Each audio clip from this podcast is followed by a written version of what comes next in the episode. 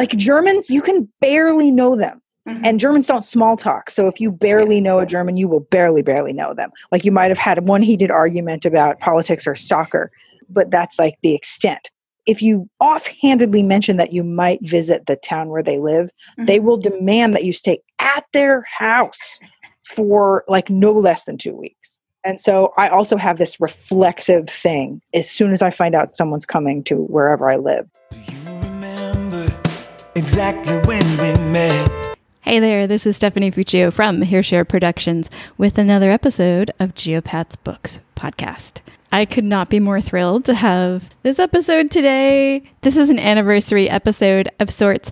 Exactly one year ago today, we published an episode talking about the book Schadenfreude, a love story, me, the Germans, and 20 years of attempted transformations, unfortunate miscommunications, and humiliating situations that only they have words for. And yes, that's the full title, and you'll hear why it is in this episode. We talked about this. Who is we? Nicole from the Expat Cast, Tatjana, former guest and former guest host on the Geopats Books podcast. All three of us sat down virtually and had a discussion about this book. Today, exactly one year later, is really special to me. This is the conversation that I had with the author herself on some residual questions that all three of us had. So I'm bringing in Nicole and Tatjana via pre recorded messages on my phone. I am so excited to have this chance to touch base with Rebecca Schuman, the author of that wonderful book, and to ask her some things that I've been thinking about for a while. I did reread the book this year. Last year, I was still in China, starting to plan our move to Berlin, Germany. And for the past uh, I want to say excruciating seven months, not because it's Germany, but because of everything else that's happened in the world. I have been in Berlin, China. Berlin, China. Oh my gosh, listen to that. I have been in Berlin, Germany, and uh, rereading it was an absolute joy. There was so much more I understood, so many of the jokes that she made clear, but now I've experienced them. So I had a fuller uh, laugh every time I, I, hit one of them. And some of the language I understood, and some of it I want. I honestly, like I tell Rebecca, I want to come back to um, in a year from now if I'm still in Germany. More on that later. Okay, let's get to the conversation. So exciting. I want to write a history. I want to take it step by step. Thank you so much, Rebecca, for joining us on the Geopats Books podcast. Thank you. I'm really excited to be here. Super excited to have you here. We did a three way conversation with Tatjana and Nicole last year about your book with the long name that I never remember the full one of uh, Schadenfreude, a love story, me, the Germans, and 20 years of attempted transformations, unfortunate miscommunications, and humiliating situations that only they have words for. and so this is a follow up on residual questions that we have for you. So thank you for taking the time to do this. I have not heard the title of my own book in a really long time. So thanks for really? reading the whole thing. I'm not saying that that's like something I long to hear. It seems like truly ridiculous until you get about three quarters through the book. And then I do a, a pretty lengthy refrain on the titles of academic papers. And so once I hope that that that when when readers if they can make it all the way through the rest of it to that chapter they realize that oh that's what that title of the yep the colon actually yes. pointed me in that direction. I'm like yep she's got the ubiquitous colon. It's fine. Yeah. It's definitely yeah. long enough what we do in all of the Geopats podcasts is we kind of identify the geopatness, what places the guests have been in the world that have influenced them. So, can we do a quick rundown of the places in the world you have lived? I mean, what do you mean by lived? Very good question. That actually really depends on you. Some people think you have to be there for a few years to consider it. Some people think if they have a daily existence when they were someplace for three months, that that counts. So, it's in your hands. I've never lived anywhere outside of the United States for more than a, a single year just because mm-hmm. of circumstances. So, first time I left the United States was between my first and second years of college. I spent a summer in Münster, Germany, which is like near the Dutch border and famous for its pure dialect free language. So, it's a place they sort of quasi problematically send a lot of language students mm-hmm. to perf- you know to perfect their accents etc a few years later, I went back to Germany, but I went to Berlin this time. Mm-hmm. That was in 1997. I spent a, a little bit over a semester, I would say like eight or nine months in Berlin. It was like semester and a summer. And then, oh, I went back again for just a couple of weeks and then back for a couple more tourist trips to Germany again uh, throughout the early aughts. Then, when I went to grad school, I realized that I needed to learn a third language. Mm-hmm. So I decided I wanted to learn Czech. And so I spent two separate summers studying and living in Prague, Czech Republic. And then finally, in graduate school, I was a Fulbright scholar and I spent a year in Vienna, Austria. And then just a few years ago, my now that I have with a fam- with my husband and child, mm-hmm. I went back to Vienna, Austria for a, a, summer where we did, you know, live in an apartment and have a daily life there. So that's the that's the the map for me.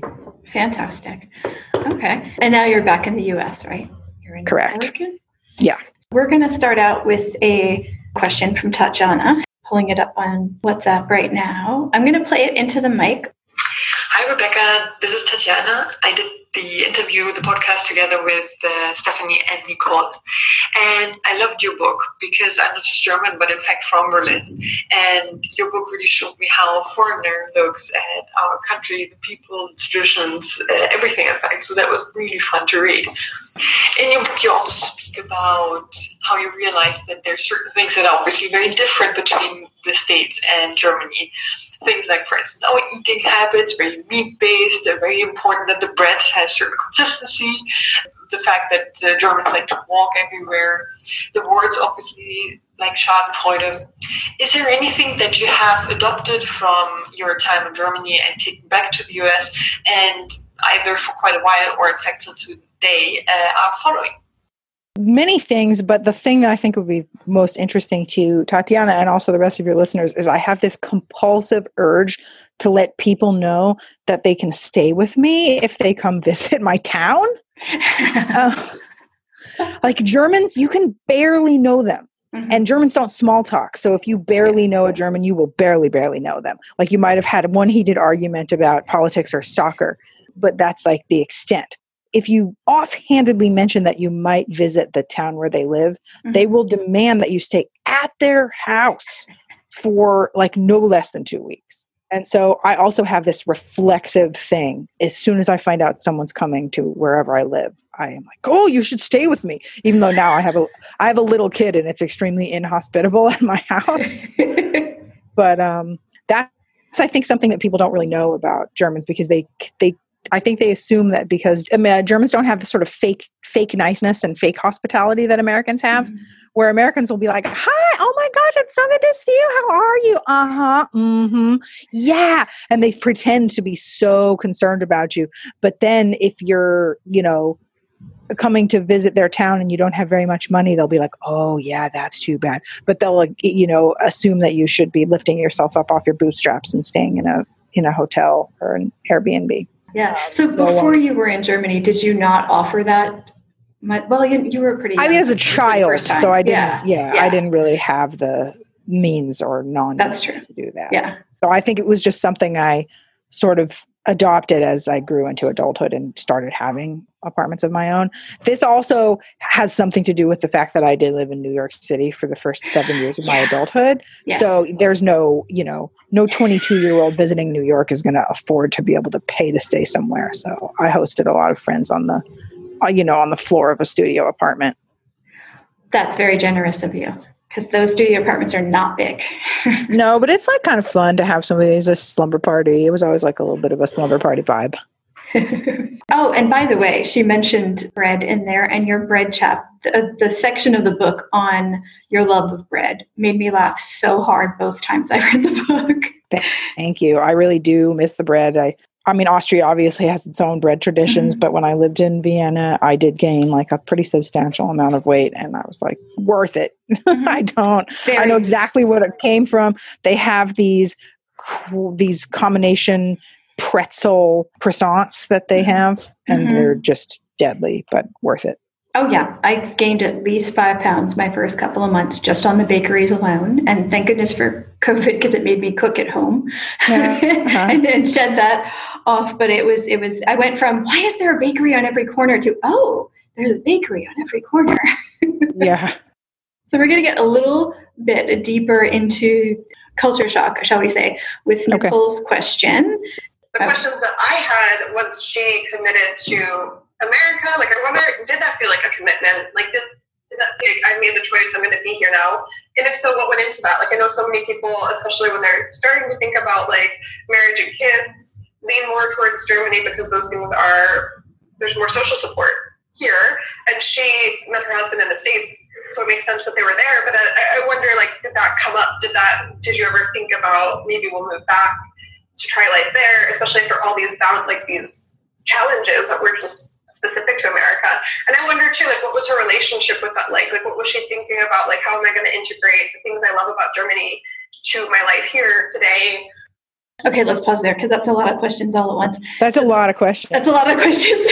so the first one was about when you returned to the US and your decision to stay there. Was that in like an instant, that's it, I'm back for good? Or did you did you think you would be going back to Germany to live longer? Well, originally it was based on academia, and there's just simply no way a non native speaker of German will ever be hired at a German institution of mm-hmm. higher learning to teach Germans back their own literature. Sure. They just would never allow that to happen. I mean, on very rare occasions it does, but it's like usually a man who's become a, a, a great eminence in the field if I had wanted to live in Germany forever, I would have thought a little bit more wisely about my choice of discipline and I would have taught um, academic English composition instead. And then I could have gotten a job in any German university if I'd wanted to. The fact is though that it's not just about me, you know, my my daughter has grandparents and the idea of taking her permanently into another country away from them so that she can't grow up knowing them was just too it was never an option. I still have plans. Once the american passport is no longer poison the pandemic's over and i'm able to leave the united states mm-hmm. i still do have plans to retire uh, back in in germany or austria once my daughter is old enough to go to college or even high school really. I think she would probably be better off in high school there so for me it was more just of a, a, family thing. I wanted to be either you know a short walk or a short flight away from my daughter's grandparents and not have her grow up completely away from them. That was a massive sacrifice. There's everything else about day-to-day life in germany and austria as as she rightly pointed out is more supportive of parents mothers working mothers and children when we lived in Vienna, there was a mm-hmm. playground on every block. There were so many free things for children. There were so many places that were welcome for children. You could take your child to a bar. I didn't usually, but you can. I mean, it's just assumed in most countries yeah. of Europe that children are people and that everybody acts mm-hmm. their own. You know, they in America, there's this like constant simultaneous fetishization of motherhood and children and total hatred of them where mm-hmm. you try to make their lives as difficult as possible on purpose out of some sort of punitive puritan. I don't know what it is but yeah. Obviously my views about america are, have not been great since 2016 and um, you know on a personal note, I can't see myself leaving Oregon for quite some time. My father passed away about nine months ago, and so now my mother lives here alone. And so I do believe that it's my responsibility to sort of remain close to her uh, for as long as I for as long as I can. So sometimes family things get in the way, and it is a kind of a sacrifice. But I find that it, in the end, it's worth it. Um, the other question for her that she asked uh, that I wanted to answer about my sort of daily habits is that I do bicycle everywhere. That's sort of me trying to bring a little bit of normalcy, European normalcy into my daily life. Whereas if I have to go less than mm-hmm. about, you know, 10 kilometers, I will take a bicycle. I'm not going to get into a car for no reason, which is like anathema in the United States. yeah, I, I know you lived in, in Irvine. I used to live in Los Angeles, and it, it perplexed me to no end that people would drive down the block. Oh, but that was drive. totally normal. I had a, um, yeah. I had a, a, a flatmate in my apartment who got a parking pass so that she could drive from grad student housing to class. oh yeah, I lived literally one block from the community college I was going to in Santa Monica, and people asked me, "Where'd you park yeah. today?" And I'm like, "No, I parked in my apartment." Yeah this is why I live so close to school, so I can walk. it just and it was you know perfect weather and all those things that are similar between yeah it just it, it will forever perplex me like cars are for long distances if you can't take a Yeah, train, for sure. in my mind Every movement, a. Hey, hey, hey, this is Steph popping in, and I just want to say that I have an obsession with audiobooks. You've heard me talk about Audible before, and now I'm happy to say that we have an affiliate relationship with them. So you can actually listen to the same exact version of Schadenfreude that I did, the unabridged version and you can get it for free. You can get a free month of Audible, and you can listen to this and whatever other books that you so wish. All you need to do is go to www.audibletrial.com forward slash, you know what's coming, Geopats Books. Don't forget both of those S's, Geopats books. I'll put the link down in the show notes below as well. But I just want you to know that you can listen to this as well as other books during your free trial. I think you should try it. I personally, I do everything with books and podcasts in my ears. I walk, I do things around the house, I even do some of my podcasting tasks that are not sound oriented. Um, some administrative stuff. I do that while I'm listening to books and podcasts also. So if you haven't gotten into audiobooks yet, which I think you may have, I think you want to try it. And what better way to try it than for free? Hurrah! Enjoy. You're welcome. Each and every passing glance, as if our eyes knew how to dance. Okay, and then we have my question, uh, and we talked about this a bit in the episode last year. The book um, felt like it was kind of two books: the love story with the language and what pulled you into the language and the culture, and and with um, and that kind of thing, and then the kind of um, slightly unhealthy but definite an attraction love story to academia, and the two together left all three of us kind of going, it feels like 2 Mhm. books. At any point, did you feel like it was? oh, I, I have to do a disclaimer though, because I did reread it recently, and the connection between the two hit me over the head. But the first time it didn't. Like I got it the second time, but the first time I was a little like, huh, this feels like two different books. Yeah, I mean, it was sort of like when Faust says he has like two different souls dwelling in his breast. It was a big conflict for me about how much about academia to write about. I didn't really, I, Mhm. you know, the first version that I turned into my editor had a different last chapter and actually didn't really Ooh. didn't really detail my sort of flaming out of of academia at all but you know i tried to make it work by having the the structure of the book be extremely very carefully tailored to my Mhm. changing relationship with kafka Mhm. which went from this sort of schoolgirl infatuation through to you know kind of a codependent misery and then finally Mhm. into peace and so you know he wasn't even german but he wrote in german. And so that sort of mirrored my own relationship where i was sort of always on the outside never going to be on the inside but couldn't leave anyway. And i was sort of always meant to be in this liminal spot just sort of Mhm. on the outside always trying to get in. And so i do feel like in the end i hope that i worked hard enough to make that theme very prevalent in every chapter. The irony was that once i committed to working with german literature as a vocation my opportunities to live and work in german speaking world over and above the fulbright chapter which got cut because it wasn't traumatic enough i guess. I was kind of boring year in vienna. I was just cold. Like that was like the extent, the extent of my time in vienna as i lived in a really little bitty apartment with no um with no central heating and they, all it had was like an electrograte like a like a like a electric radiator you plugged in oh no. which as you can yes because you can imagine how much that cost Mhm. to run Mhm. so i didn't have you know this was a 300 euro a month apartment that had no bathroom it had like a shower in the kitchen and a and a toilet in the hall much like my apartment in berlin and so that i couldn't make Right. the joke because i had already done a toilet hall shower kitchen chapter so you know i was cold I was 33 years old, worked on my dissertation a lot, and was cold. Was like not that was like not a sexy chapter. So they were like, con- you know, constrict that chapter into two paragraphs. And so mm-hmm. I dutifully did.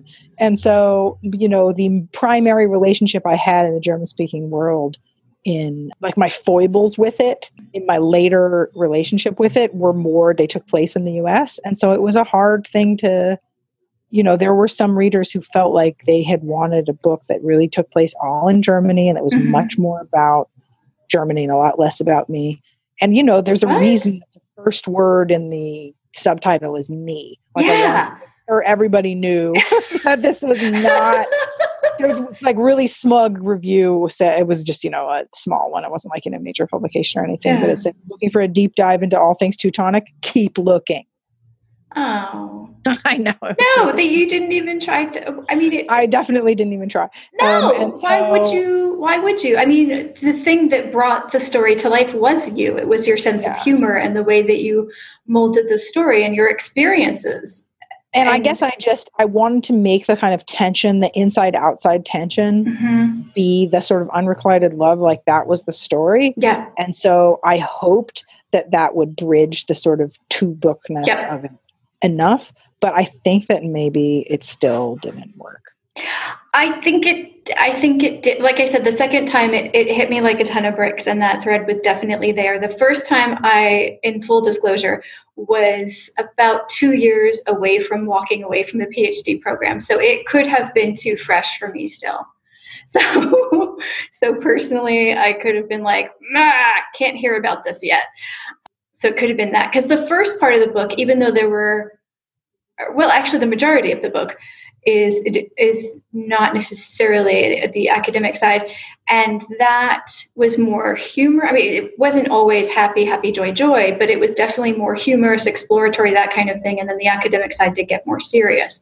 And i think for me that definitely plucked on a few things i wasn't ready to deal with. But this time having been just a year later um, it, it was like oh yeah i remember that and the culture shock into academia that part was hilarious But like, who's going to read this book twice?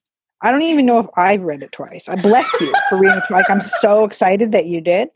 But if it takes like two readings for for, people to understand that, and you know, I will let you know that I worked. One of the earliest Goodreads reviews had a similar. They didn't put it as nicely as you did. They were mean about it, and you know, I was definitely hurt about it because I had worked so hard to make the structure of the book mm-hmm. exactly mirror. I just had worked very, very hard to structure the book so that every Sure. chapter seemingly effortlessly illustrated exactly the word that was the chapter and mm-hmm. that they all fit one after the other in ways that they couldn't have otherwise. It was really important for me to make the structure seem inevitable. And so it was hard for me when it, when it didn't work out 100% the way that I wanted it to because I did I worked very very hard on the craft of that book. You know, if I had to do it again, I might have just left it in the 90s. I might have Mhm. tried to make it longer and just Mhm. kept it in the 90s. But, you know, the world was different when I wrote it than when it was published. I finished it in 2015. And so, you know, obviously the 2019 or 2017 even version, like the version that I would have written, it came out in a world that it didn't go into. I'll put it that way. Like when it was when it was conceived, it was much much different world than the world that it was Sure. birthed into and there is a lot of sort of you know, I'd like to think that I'm very aware of my own privilege and that I'm very tongue in cheek about how non-problematic my problems are, Mhm. but it definitely didn't hit you know, a world in which Trump had just been inaugurated Mm. as president in the way that I would have hoped it would hit in a world where that wasn't you know when when he won the election my publishers all got to, like a week off uh, for like bereavement like it hit the world it hit the elite new york Yeah. publishing world very hard so Yeah.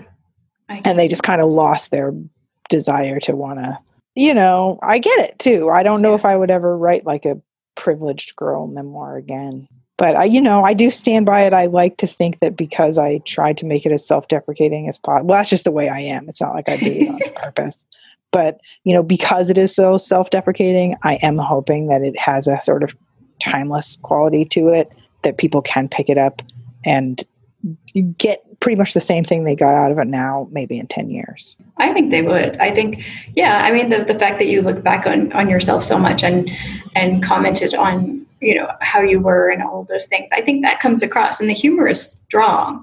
To be fair, I was listening to it on unabridged audiobook and I was walking down the street. And a lot of times I would laugh out loud really loudly and yeah, anywhere that would get attention. But in Berlin, it was like, what's what's wrong with you?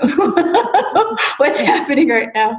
Kind of thing. So it just, yeah, no, I, I think it, I think it, I think it was, I'm going against what I said before. I don't mean to be critical. I oh no, I thought that was like a extremely, that's like you hit on the one thing that I uh, am the most insecure about, about I'm the so book. And so no, I'm really, it gave, like I got a, so much out of it to talk about it. And so, you know, I still am glad that everything turned out the way it did. Yeah. And I do think that I did work pretty hard to structure the book in a way that works. And you know, lots of books are two books, and lots of books have Yeah. two souls dwelling in their breast. So it's not like it even would be Oh, bad. for sure. And if I'm completely honest with you, I'm just at the beginning of learning German language, the German language. Why is that so hard to say? Um, and so I was actually putting it in, into my, um, I was actually thinking about coming back to it even next year and to listen to it again because there's there's more that I understood this year than last year when I wasn't even in the country yet, wasn't studying German. And this year I was like, oh, okay, I get some of it, and some of it I'm still like, wow, that might be useful language for me to actually use next ah. time. so I was actually thinking of returning yet again. Yeah, the one thing I regret is not adding like over the top humorous phonetic pronunciations to all the German that I put in because I later started doing that in my work. I wrote a Mhm. column for the magazine The Awl RIP before it folded for an entire year where all I did was they just let me read the German news and then like translate the most either the most relevant or ridiculous German Right. news item of that week to an English speaking audience Uh-huh. it was really like probably the most rewarding writing job I ever, the least read and most rewarding writing job I ever did. But so whenever I talked about German in that, I always included like a ridiculous Mhm. phonetic pronunciation in parentheses after everything that, and I, so now I very, very badly regret not including that and trying to find out. Because I think for Oh. most people who don't know German, you know, most of the German in there is only, it's a sentence at most, Mhm. but I understand that people are going to be like spacity, space, space, space out, space out. Most of them. Mm, maybe I don't know. I'm, I'm I'm weird with languages. I tend to linger on them to play with them, even if I can't understand them. But I think most people do do the just skipping over stuff. So I don't know. But what I do know is you've got a lot of stuff online that our listeners can read. I, I wouldn't even know where to start, except I did I did go from your website to, or on your website, I did watch a video at University of Texas, I believe. It's an did- indie bookstore near University of Texas. Yeah, where you talked about that missing Austrian chapter and so much more. So I'm going to have that in the show notes for the folks. But where would you like people to go look at what you, you're currently doing? Oh gosh, I mean, you know, uh, it's it's really up to them. They can do whatever they want. Um, I would recommend um, for the last couple of years, I've primarily been writing about like really weird, different beats that often have nothing to do with each other. Uh, for Slate now, I, I'm a gymnastics writer because I was a gymnast when I was a teenager. So Oh, I primarily write about gymnastics for them, but because sports is canceled, I'm not really doing any of that right now. I've also written a little bit about online instruction and you know, that's kind of wonky education stuff that isn't particularly, I don't know. People aren't going to, if they're coming for this, they're not going to be like, oh, yes, this article about online college in the US is just what I wanted to read.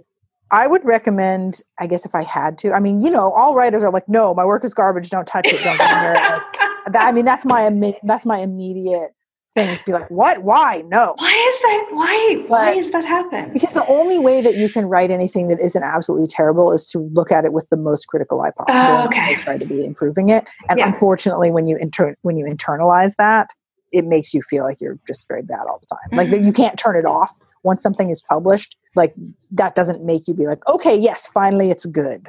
a while ago there was i'll answer your question in a second but this is a aside a while ago there was the twitter thread from some writer who was like does anybody actually like their own writing? And most of the people who answered including me were like no god what? I'm not a monster.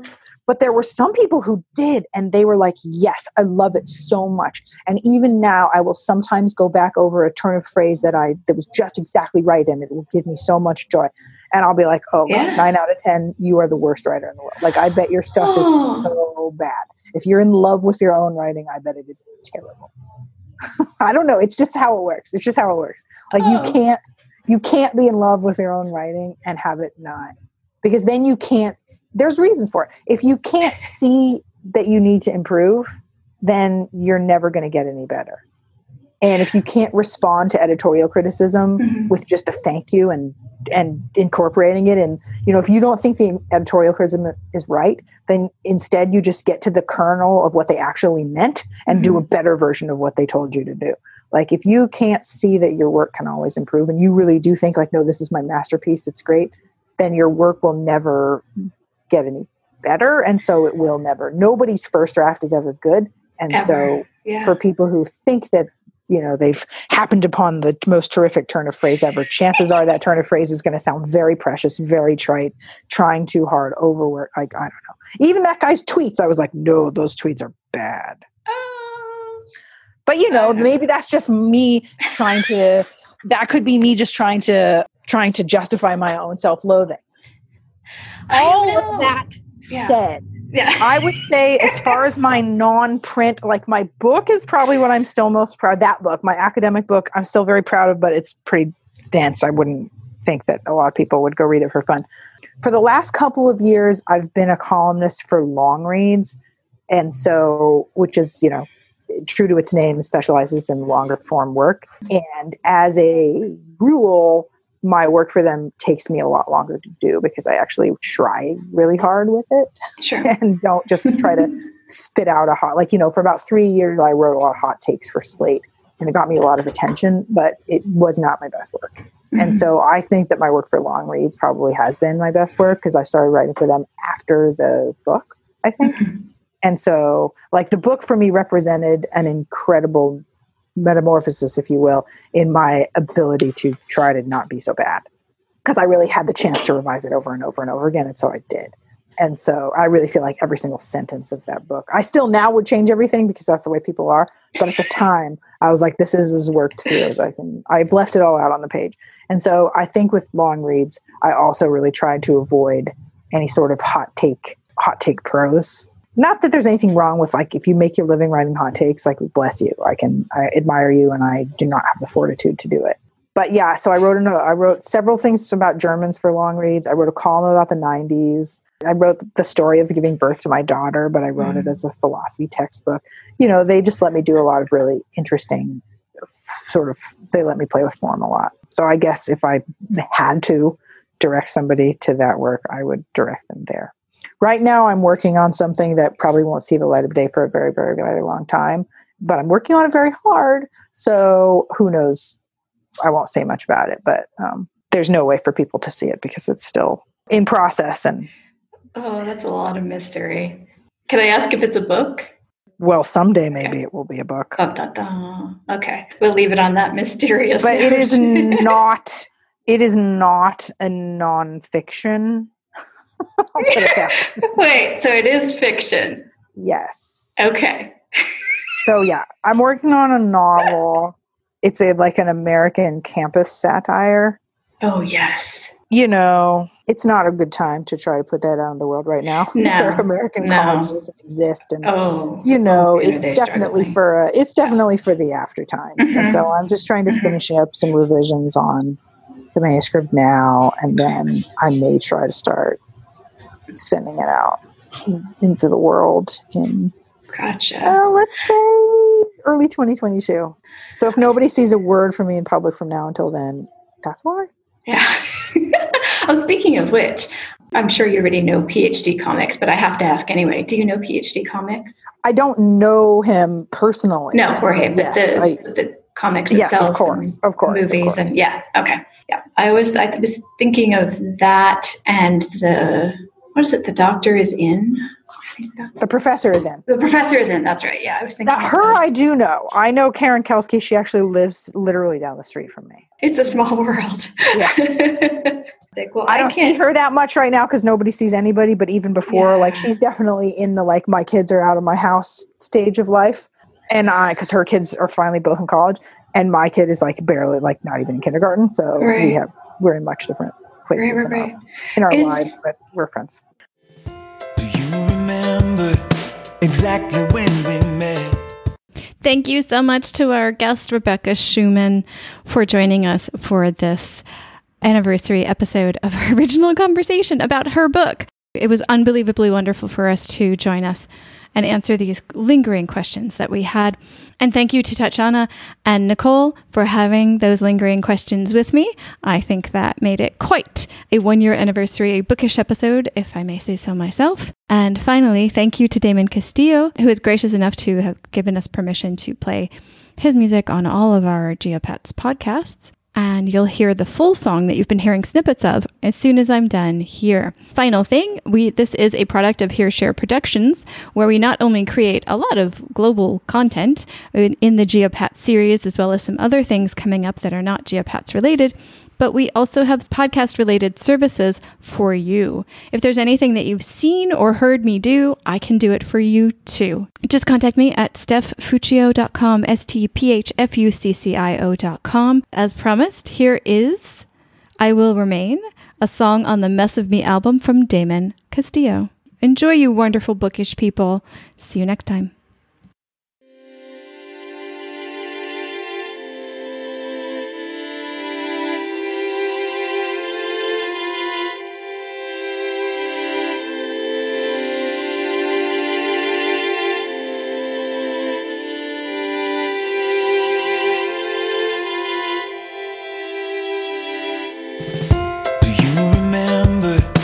Exactly when we met? I wanna write our history. I wanna take it step by step. If I remember every moment past, well, I can solve this mystery. I can make it last. I will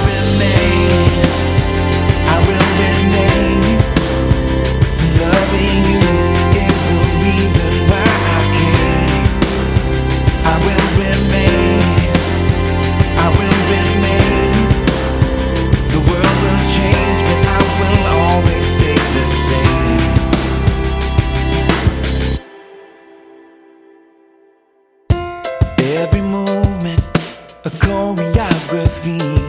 In each and every passing glance, as if our eyes knew how to dance. The sweetest music, the critics will agree on the symphony of heart. It is a work of art. I will remain. I will remain. Loving you is the reason why I came. I will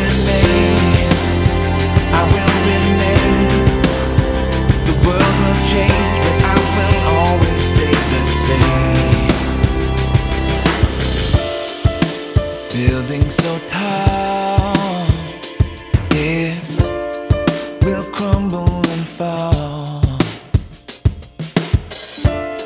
Forever is not nearly long enough for me to love you. I will remain. I will remain.